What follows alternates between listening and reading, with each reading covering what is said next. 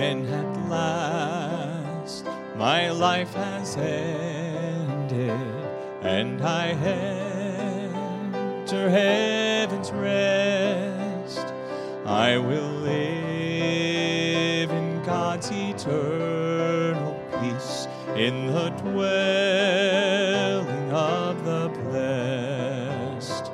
All my pain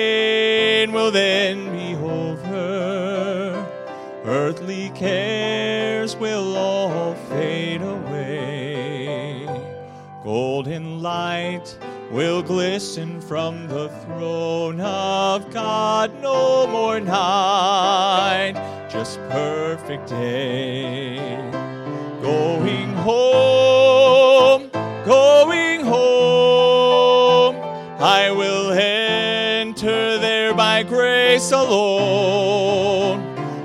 What joys my heart has never known. Going home.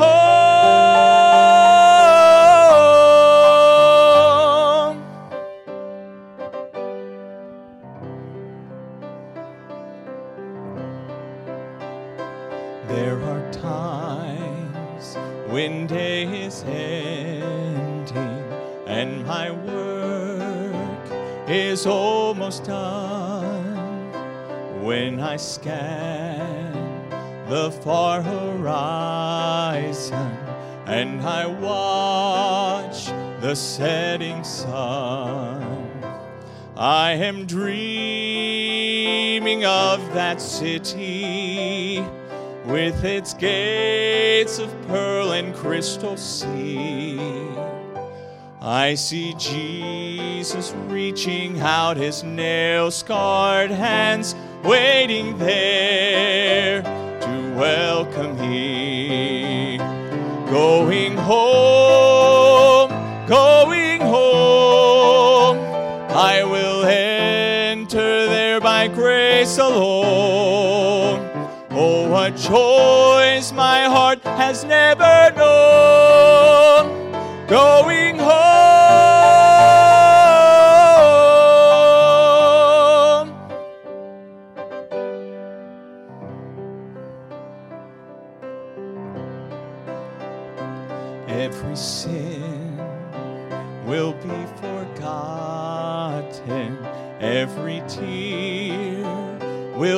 then be past. I will rest within my Father's house, safely home, home at last, safely home, home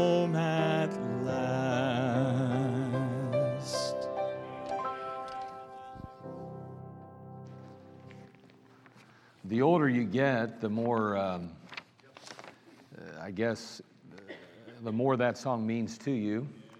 You know, uh, it should mean a lot to us all the time, but let's be honest, we think we're going to live forever. But, uh, you know, the older you get, uh, the more you realize that's not the case. And that kind of song there reassures us and once again encourages us that we have so much more to look forward to. Boy, do we ever. Matthew chapter 20 today, Matthew chapter 20. We're going to begin in verse 29.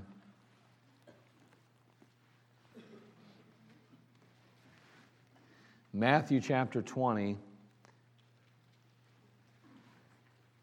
We're in the midst of our, I guess you'd call it a soul winning campaign. And uh, for the next couple more weeks yet, we're going to be out knocking doors. We've been out on Tuesdays, Thursdays, and then Saturdays as well. And uh, we've had a tremendous turnout. Um, I'm not sure, but uh, if I'm not mistaken, there was probably at least 10 or more souls that were saved, I believe, over the last uh, three days. Um, I know we were up to seven by the end of Thursday, and I know that yesterday we had some more come to Christ. And so that was exciting. And of course, the goal is not just to see people saved, we want to see them ultimately find their way to the house of God and be encouraged and ultimately instructed so that they too will recognize uh, their place and purpose in God's economy. And so we're excited about what God's doing. And uh, so, uh, kind of along that lines, we're going to be speaking a little bit today. And so I trust and hope this will be an encouragement to you. Matthew chapter 20, beginning in verse 29. And as they departed from Jericho, a great multitude followed him. Behold, two blind men sitting by the wayside, when they heard that Jesus passed by, cried out, saying, Have mercy on us, O Lord, thou son of David. The multitude rebuked them because they should hold their peace. But they cried the more, saying, Have mercy on us, O Lord, thou son of David. And Jesus stood still and called them and said, What will ye that I shall do unto you? They say unto him, Lord, that our eyes may be opened. So Jesus had compassion on them and touched their eyes, and immediately their eyes received sight, and they followed him. Jericho is an extremely familiar city in the Word of God. If you spend any time in God's house as a child or even as an adult, you've probably heard about the walls that came tumbling down. But the city itself has continued to revitalize from time to time, and even in Jesus' day, Herod the Great had fortified it and built a number of palaces there. It was the place where he ultimately would go and die. It was also Jericho that Jesus accepted the hospitality of the publican Zacchaeus. It would be Jericho that the Lord's story of the Good Samaritan was set. It was a road between Jerusalem and Jericho. Again, Jericho, a very popular city in Bible times. Here we find two blind men sitting by the wayside, crying out for mercy. Jesus is passing by, and their cries draw the attention of the Master. I want you to take your Bible now and look over the book of Mark now. Mark chapter 10. In Mark chapter 10, notice verse 46, and we're going to read the same account, which is just slightly different. You're thinking, well, okay, that's interesting. Two blind men ultimately receive sight. But I think you're going to recognize the story or the account a little bit more clearly here in Mark. Look at chapter 10, verse 46. And they came to Jericho. And as they went out of Jericho with his disciples and a great number of people, blind Bartimaeus, the son of Timaeus, sat by the highway side begging. Oh, you say, I've heard of blind Bartimaeus. Well, this blind Bartimaeus was one of the two men that we read about in the book of Mark, chapter 20.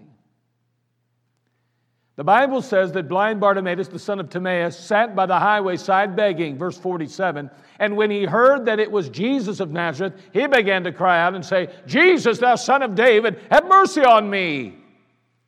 And many changed, charged him that he should hold his peace, but he cried the more a great deal, Thou son of David, have mercy on me. And Jesus stood still and commanded him to be called. And they called the blind man, saying unto him, Be of good comfort, rise, he calleth thee. And he, casting away his garment, rose and came to Jesus. And Jesus answered and said unto him, What wilt thou that I should do unto thee? The blind man said unto him, Lord, that I might receive my sight. And Jesus said unto him, Go thy way. Thy faith hath made thee whole and immediately received his sight and followed Jesus in the way. There are a couple slight differences between the reading in the book of Matthew and the reading in the book of Mark. Very, very little difference. Except we do find here in this particular passage, we find one beggar and not two. That doesn't mean that Matthew was uh, incorrect. No, there were two. It doesn't mean that Mark was wrong. It just means that he's focusing his attention on one. I got to thinking about this myself and I thought, isn't it interesting how the Lord Jesus Christ responds to the multitudes? In this case, there were two. But can I tell you that he's actually a very personal Savior? Because in the book of Mark now, we see him referring to an individual by name.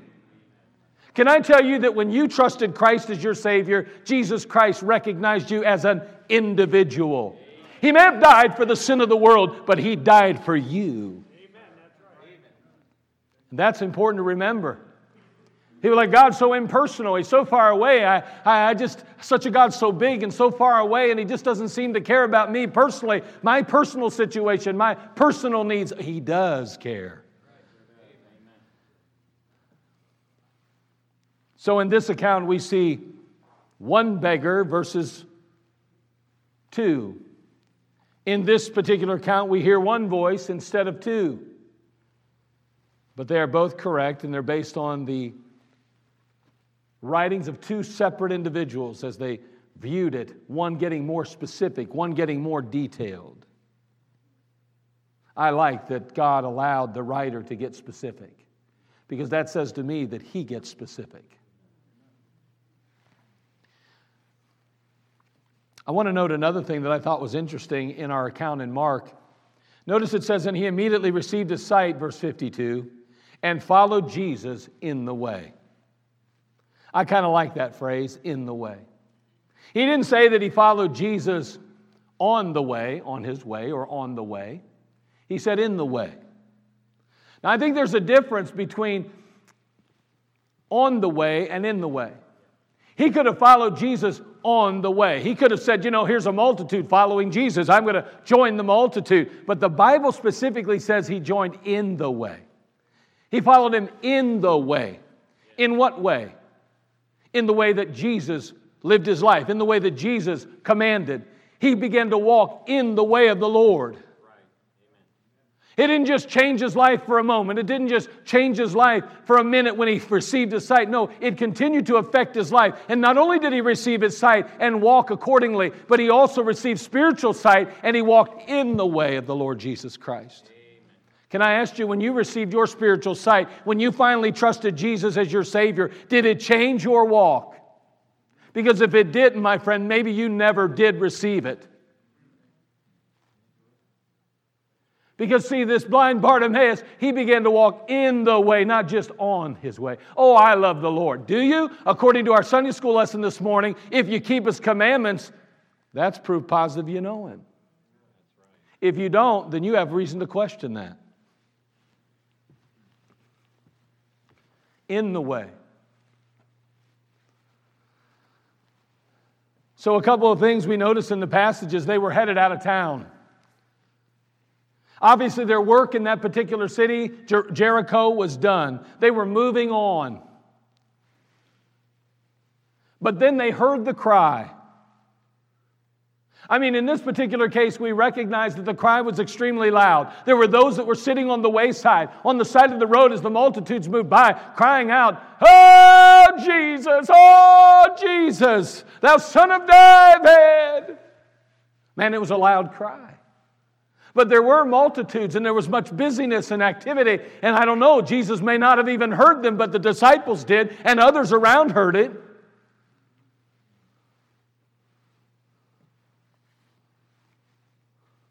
That cry was loud and it was persistent. They just would not stop. And the Bible tells us that Jesus stood still. He must have got wind of it. He must have heard it. He must have somehow, I, he stopped and stood still, the Bible says. I'm sure his schedule was full. I mean, he was headed out of the town. He had already done what he had gone there to accomplish, and now he is leaving town. I'm sure that he was probably extremely tired and in need of rest. He didn't just arrive there, he had been working there, he'd been serving there, he'd been ministering there, and now he's leaving and they're following him. He just can't get away from the multitudes. He probably needs to sit down or he needs to lay down, he needs to rest, but no, he stands still now. He stopped and took time to respond to the cry of this poor, helpless, and seemingly hopeless blind man. I mean, the blind man was nothing to him.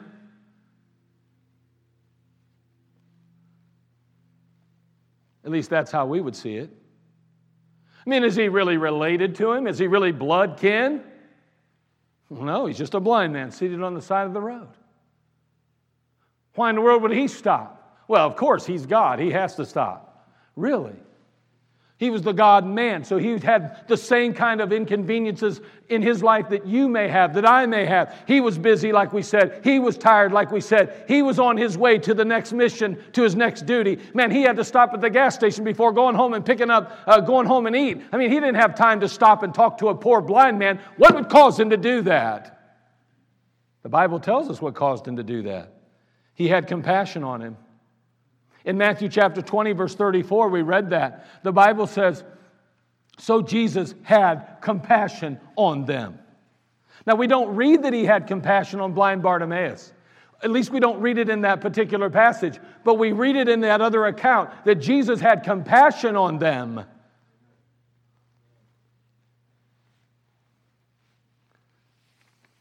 And you know, Jesus has compassion on everyone. He says, What wilt thou that I should do unto thee? What he's saying is, What do you want me to do for you, man? What do you want me to do for you? And as busy as he was, as tired as he must have been, Jesus honored the request and met the need of this man. The Bible says, and immediately he received his sight. I like that. You know, I grow a little weary with all these healers. Bothers me. It bothers me that you got to touch them more than once. Oh, I know we have the example of Jesus in the scriptures when he went ahead and he healed that blind man, and the man saw men as trees walking about, and he said, Hey, come back over here, let me finish the job. What had really happened is he healed him too good. And he saw men the way Jesus sees men as trees. I don't have time to go into that. It wasn't that he didn't heal him, he healed him too good. But I'm tired about all these healers supposedly that got to, well, you'll lose your healing too if you don't believe. Well, really? I wonder if these guys lost their sight. I don't think so. They were immediately healed, and they were forever healed of that particular infirmity. infirmity.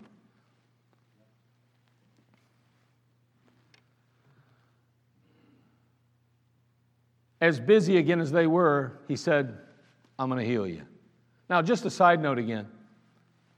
It's important to realize that Bartimaeus would follow Jesus, as we said, in the way. He receives his sight, and now he's following Jesus in the way. Wow, what a wonderful truth that is.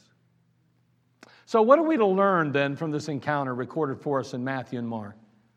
I'm going to give you three simple thoughts. I mean, very simple, and we're going to be done. I told Brother Kavanaugh 20, 30 minutes max. That's it. You believe me, right? You hurt me when you doubt me like that. Let's go ahead and have a word of prayer. Father, bless us again. We need you. We pray that you'd speak to our hearts. Thank you for this encounter that you have recorded for us and the ability that we now have to look back on it. May it be an encouragement to us today, and may we, Father, be instructed and inspired. Well, thank you. We'll praise you in Christ's name. Amen. So, what are we to learn then? What are we to glean from it? Well, first of all, can I tell you, we learned that blindness is a picture of the lost. Blindness is a picture of the lost. Turn, if you would, to 2 Corinthians chapter 4. 2 Corinthians 4. So, what do we learn from this? Well, blindness is a picture of the lost. When I say lost, I'm talking about those that do not know Jesus Christ as their Savior personally, have never at one point responded to the, the, the call to come unto Him. They haven't yet acknowledged their sin before a holy God and, and, and cried out for mercy. Blindness is a picture of the lost. 2 Corinthians 4 3, notice the Bible says, But if our gospel be hid, it is hid to them that are lost in whom the God of this world hath blinded the minds of them which believe not, lest the light of the glorious gospel of Christ, who is the image of God, should shine unto them. Again, the God of this world, you say, who's that? It's a contradiction. No, it's not. There is a little g God, and it is none other than Satan himself. And he is blinding the minds of humanity from Jesus Christ and his glorious gospel.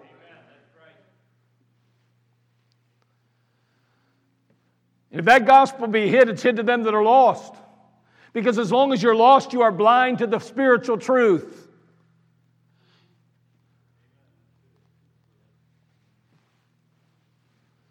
And this God, this God of this world, this little g God, is in the business of continuing the blindness. He doesn't want the blinders removed. He doesn't want the lights turned on. He doesn't want you to have a path in which to travel that makes sense. He wants you to meander aimlessly in this world.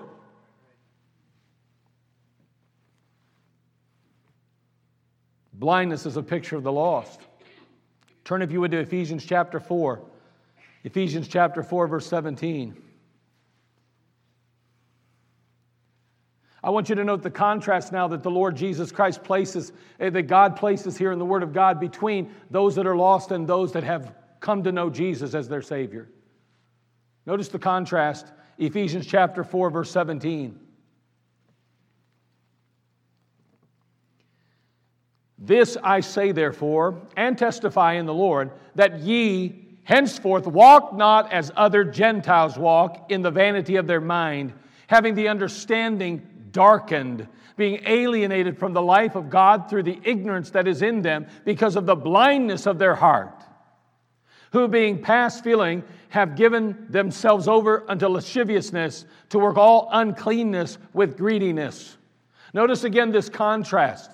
On one hand, we have those that are lost, that are in darkness. Notice again, the Bible says here that their understanding is darkness. They are even alienated from the life of God through the ignorance that is in them because of the blindness of their hearts.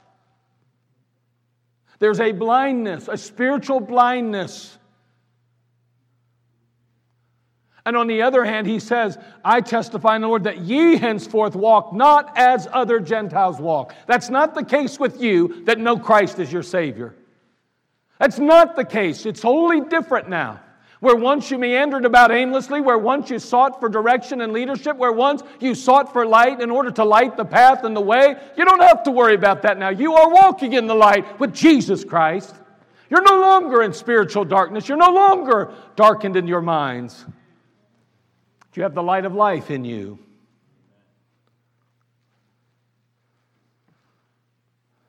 Bartimaeus provides us tremendous insight into the plight of the lost and their great need their greatest need spiritual sight. And by the way, can I tell you today that Christ alone is the solution?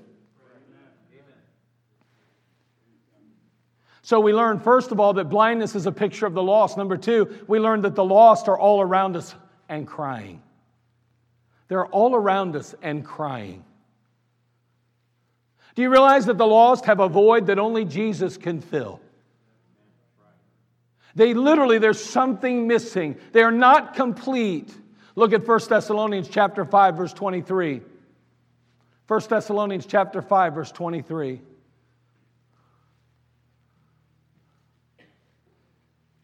It doesn't matter how complete they look, how well put together they may seem. There is an emptiness and there is a void in their life.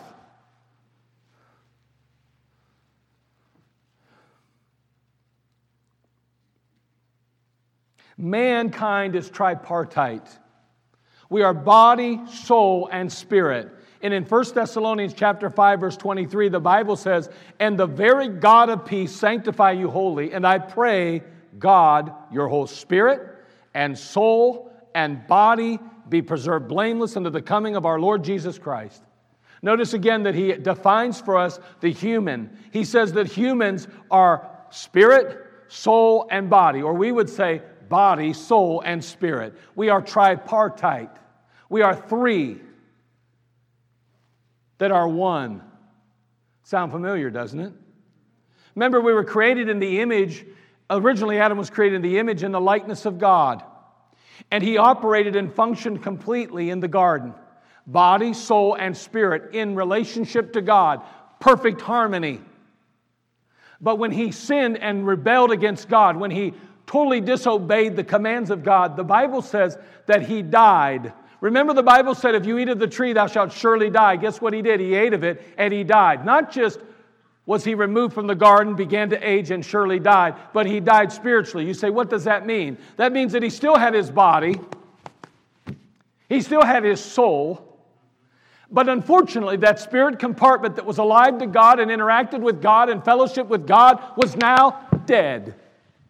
He was now two cylinders instead of three functioning properly. He still had the three cylinders, but only two were working properly. Now he could not function, nor could he relate to God the way he did. He struggled now because that spirit was dead. He needed something to make him complete. And can I tell you today that every human being in this planet is functioning at birth with only two of three cylinders operating and functioning correctly? And can I tell you that it's not until Jesus Christ moves into the life that you're complete and whole? Jesus seeks admission into your life and mine today. Look in Revelation chapter 3, verse 20.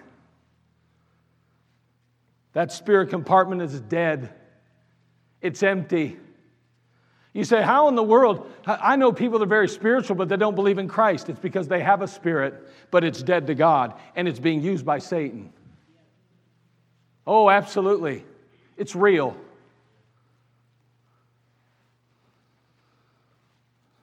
Notice Revelation chapter 3, verse 20. The Lord Jesus Christ speaking now, Behold, I stand at the door and knock. If any man hear my voice and open the door, I will come into him and will sup with him and he with me. I understand that this doctrinally places us in that church, the Laodicean time, and we recognize a church that has closed its doors to Jesus Christ. I know that. And he's standing outside the church today knocking and the church won't open. But can I tell you that you personally can open your heart's door to Him? Can I tell you that it's not until you open your heart's door and Jesus Christ literally takes up residency that you are finally complete? Until then, you are incomplete. That's why he says, I stand at the door and knock. He's giving you an opportunity to become everything he intended you to be from creation, to ultimately be whole and complete and functioning and firing on all cylinders. Because, see, Jesus alone can fill the void in your life. Amen. The world is seeking to fill that void through prosperity, pleasure, position, and just various pursuits. And this particular pursuits that we're talking about are voiced or described as being a search for purpose or meaning in life. What is the purpose of life? What's the meaning of life? I turned my attention to a March 2018 Psychology Today article in order to find out. It was entitled, What is the Meaning of Life? Written by Dr. Burton, MD, points out his view, and he begins by saying, The question of the meaning of life is perhaps one that we would rather not ask for fear of the answer or lack thereof. Still today, many people believe that we, humankind, I don't even want to go there. Today, still today, many believe, many people believe that we, humankind, are the creation of a supernatural entity called God. That God had an intelligent purpose in creating us, and that this intelligent purpose is the meaning of life. I do not purpose to rehearse the well worn arguments for and against the existence of God, and still less to take a side. But even if God exists, and even if he had an intelligent purpose in creating us, no one really knows what this purpose might be or that it is especially meaningful.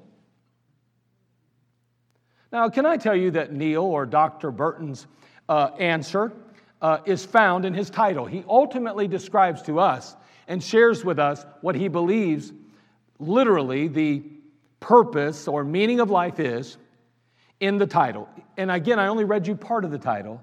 Here it is now. What is the meaning of life? The meaning of life is that which we choose to give it. That's what he says. The meaning of life is that which we choose to give it. Even if you believe in God, there's no real nobody really knows what the purpose would be, the real meaning of that would be. He doesn't really describe, he doesn't tell us, obviously. So it's really the purpose of life, the meaning of life, if you will, is that which we choose to give it. It's whatever you want it to be. Just throw some things in a hat, grab one out, make it your meaning and your purpose for living, and you're good to go. Whatever you want it to be. Sounds a lot like our culture in every area today, doesn't it? So, what do we find? We find folks searching a lifetime, trying to fill the void, but to no avail. They're still trying to figure out what that void is. What's my purpose for existing? Why do I not feel complete? Why do I not feel whole? What is it that there is for me that I don't know exists? Why am I here?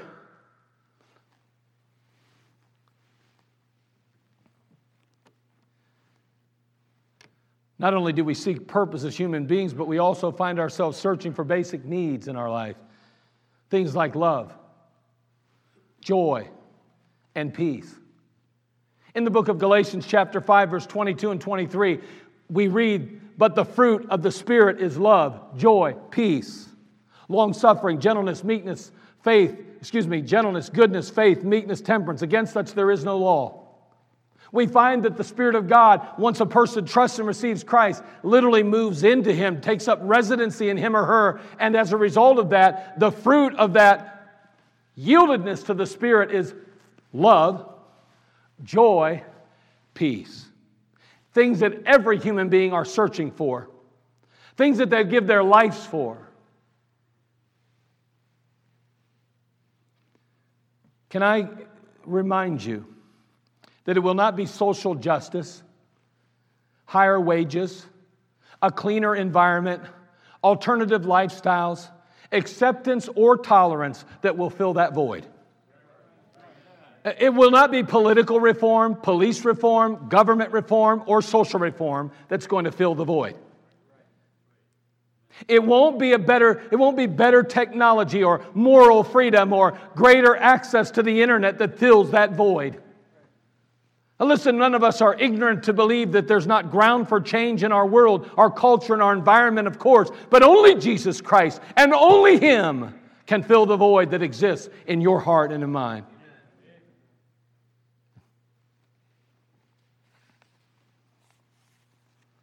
Blindness is a picture of the lost.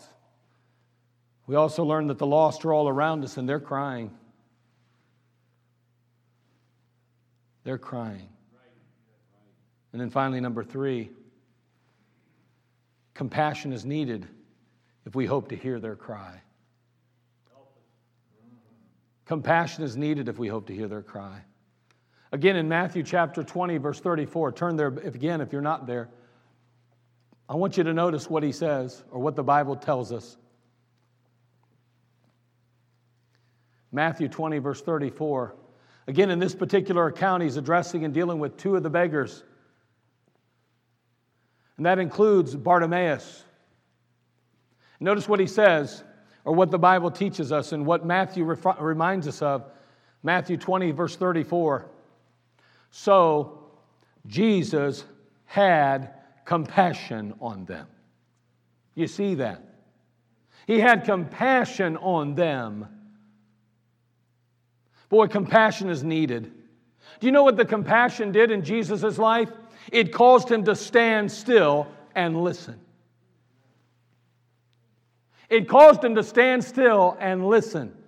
Now, when I did that, some of you thought about Hulk Hogan because you saw the figure.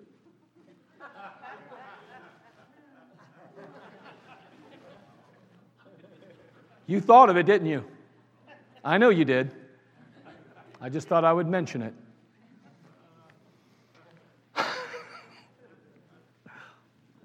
But it caused Jesus, that compassion caused Jesus Christ to stand still and listen. While the other disciples and those that followed were quick to try to silence these two men, knock it off. The master's busy. We're headed somewhere else. We've already been to town. It's too late now. He's got things to do. Stop it. You're embarrassing yourself.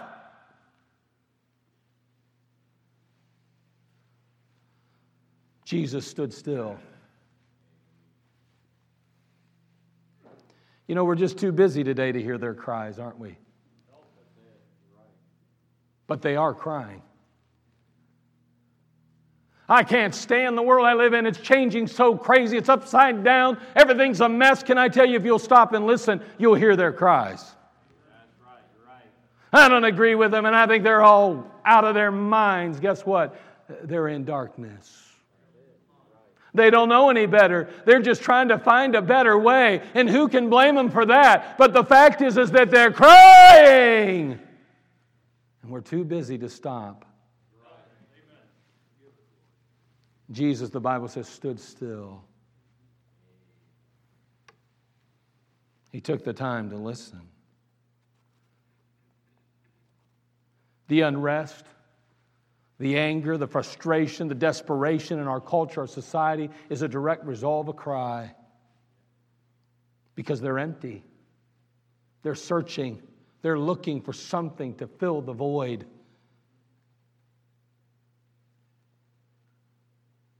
The depression, suicide, broken homes and marriages, families being wrecked and ruined, the search for identity.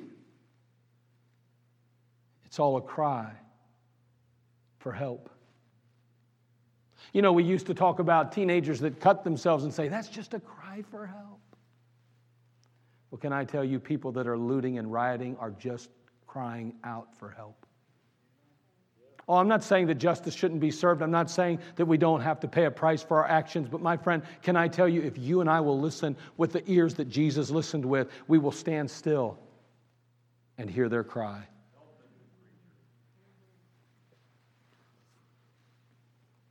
The greatest need in a life today is Jesus. It's not only your greatest need, it's everyone's greatest need. He is the need the answer to every need. I wonder, do you have compassion for those hurting today? I mean, it's easy to see a mom or a dad suffering and have compassion. It's easy to watch a sibling struggling in life and have compassion. It's not difficult when a close friend is having a difficulty, maybe their marriage is falling apart, or their children are going wayward, or things are falling apart in their job and their, their career, and you say, Man, I, I feel so bad for them. What about the world? You say, I know, but Jesus created him, and now Jesus lives in you. See, here's the greatest indictment in our lives, really, when it's all said and done. It's, it's natural for you and I to just keep walking it's natural for us to just go, eh, I got things to do, places to go, people to see. You say, I know, and if I was Jesus, if I was God, I might stand still like he did. Hold on, I thought he lived in you. I thought he lived in me based on the Word of God. So, my question is this When Paul the Apostle says in Galatians, turn to chapter 2, verse 20.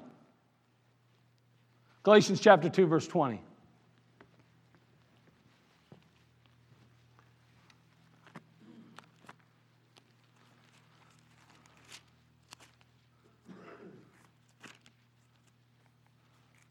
I'm hoping my memory serves me well here. Oh, it did. He says, I am crucified with Christ. Nevertheless, I live, yet not I, but Christ liveth in me. And the life which I now live in the flesh, I live by the faith of the Son of God who loved me and gave himself for me. I want to ask you then, as you walk through life, who's really living in you? Who's directing and who's guiding and who's really listening? Is it your human ears? Is it your human objectives that matter? Or is it Christ in you that you've given leadership to? Because if it is, if we will yield to Christ, if we will crucify this flesh, guess who's going to say, stand still in our life? Right. The one living in us. We walk right by the needs. We walk right by the hurting. We walk right by those that are lost in their sin and going to die and go to a devil's hell. We could care less in so many cases. What is the problem with us? Right. We're not listening. Do you hear their cries? Well, you know what? I used to be involved in church and I was really busy in the day. Uh, you still you hear their cries? But you know, I don't know enough about the Bible to really make a difference in their life. And honestly, I don't have a lot of money and I can't give a lot of things to. I'm asking you, can you hear their cry? Can you? You say, I'm having a hard time hearing it. It's probably because you've hidden the Holy Spirit in your life. It's your flesh that's taking rulership, and it's my flesh that's taking rulership. And it's easy not to hear the cry when we're like the disciples and going, Hey, the master's busy. Hey, I got things to do. Hey, we've already been here. Hey, shut your mouth. Hey, I'm sick of it. But you can't help anybody when you got that attitude. Well, we walk through this world, and we better remember that it wasn't that long ago there was a void in our life. And thank God somebody was obedient to hear the cry and present the Lord Jesus Christ to us and share with us the hope of glory.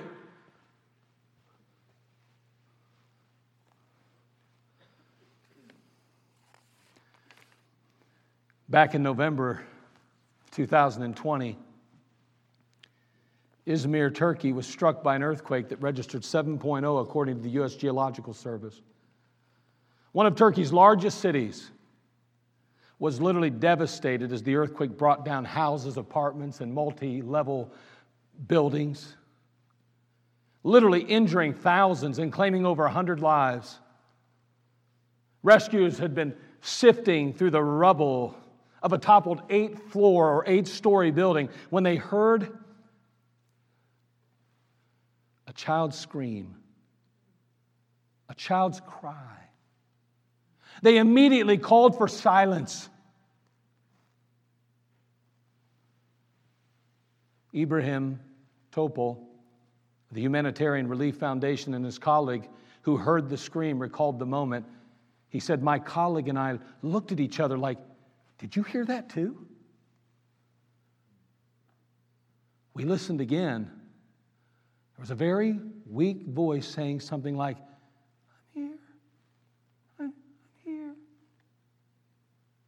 Then we shut everything down, the machines and any movement, and started listening again. And there really was a voice. After a while, the rescuers located the girl in a very tight space next to a dishwasher and pulled her alive from the rubble. She was wrapped in a thermal blanket, placed on a stretcher, and taken by ambulance to the hospital to the sounds of applause and chants of, God is great! From rescue workers and onlookers alike. See, the survivor was identified as three year old Ada Gizgin. The child had been trapped inside the rubble for 91 hours before being rescued. Can I say that fortunately for her that day, there were folks who were searching for those in need of rescue? Fortunately, they were listening very carefully. Fortunately, they heard the cry of this helpless and seemingly hopeless person.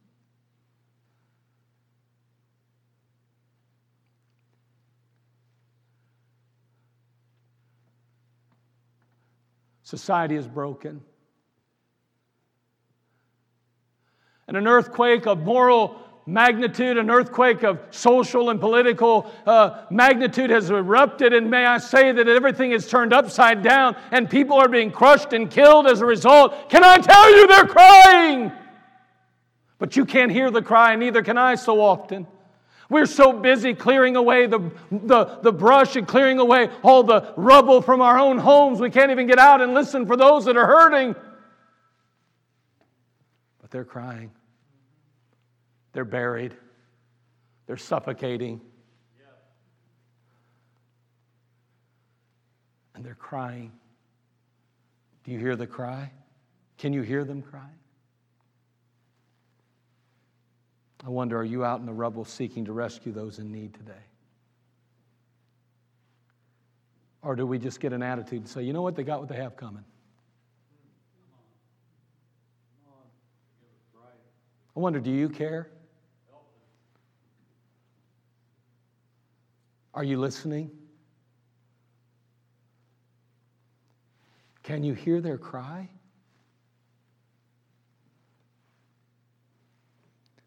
See, the truth is, if we don't hear their cry now, they will cry for eternity in a place called the lake of fire. They are blinded by the God of this world. They are meandering about aimlessly in darkness. I didn't come to church for a guilt trip, preacher. Then make the right decisions and choices, and you'll leave here happy. Can I tell you that you were one of those? You were like little three year old Ada. You were being crushed by the weight of the world. You were blinded by the darkness of the devil. You were without hope and incomplete without Jesus. But somebody heard your cry.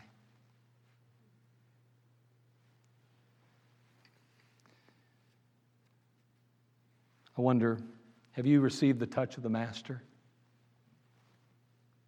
In Matthew 20, 34, the Bible says, So Jesus had compassion on them and touched their eyes.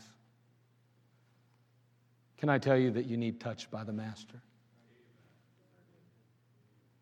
Matter of fact, Jesus, he says, Behold, I stand at the door and knock. If any man hear my voice and open the door, I'll come into him and sup with him and he with me. He's your answer today. You say, I feel hopeless, preacher. I'm really afraid of what the future holds. I don't know what's going to happen in this world, and I certainly don't know what's going to happen to me when I die. Can I tell you, He's standing at the door and He is knocking. Open up! I want to come in! Let Him in?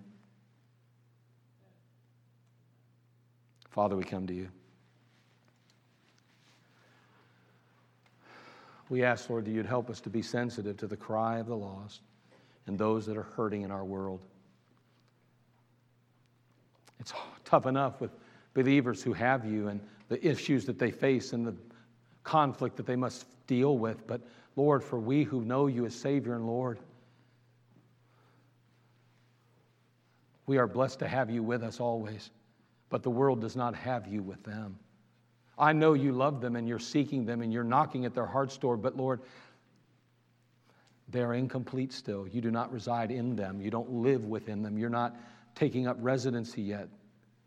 I pray, dear God, that you would help us to be sensitive to their cry and seek them out and take Jesus to them. To offer them hope, not only eternal life, but a better life in this world. And Father, for the person today who is lost, may they realize, Lord, that they need to experience the touch of you, the Master. And that they do that by receiving and accepting you. You said, For whosoever shall call upon the name of the Lord shall be saved. Help us, Lord. If there's anybody in the crowd today that has yet to receive and accept Jesus as their Lord and Savior, eh, may they do so. And you too will take up residency in their life like you did mine and you'll provide them with hope and help and make them complete and whole. Father, bless us in this time of invitation and give us the courage to take and make decision on your behalf. We'll thank you in Christ's name. Amen. Let's all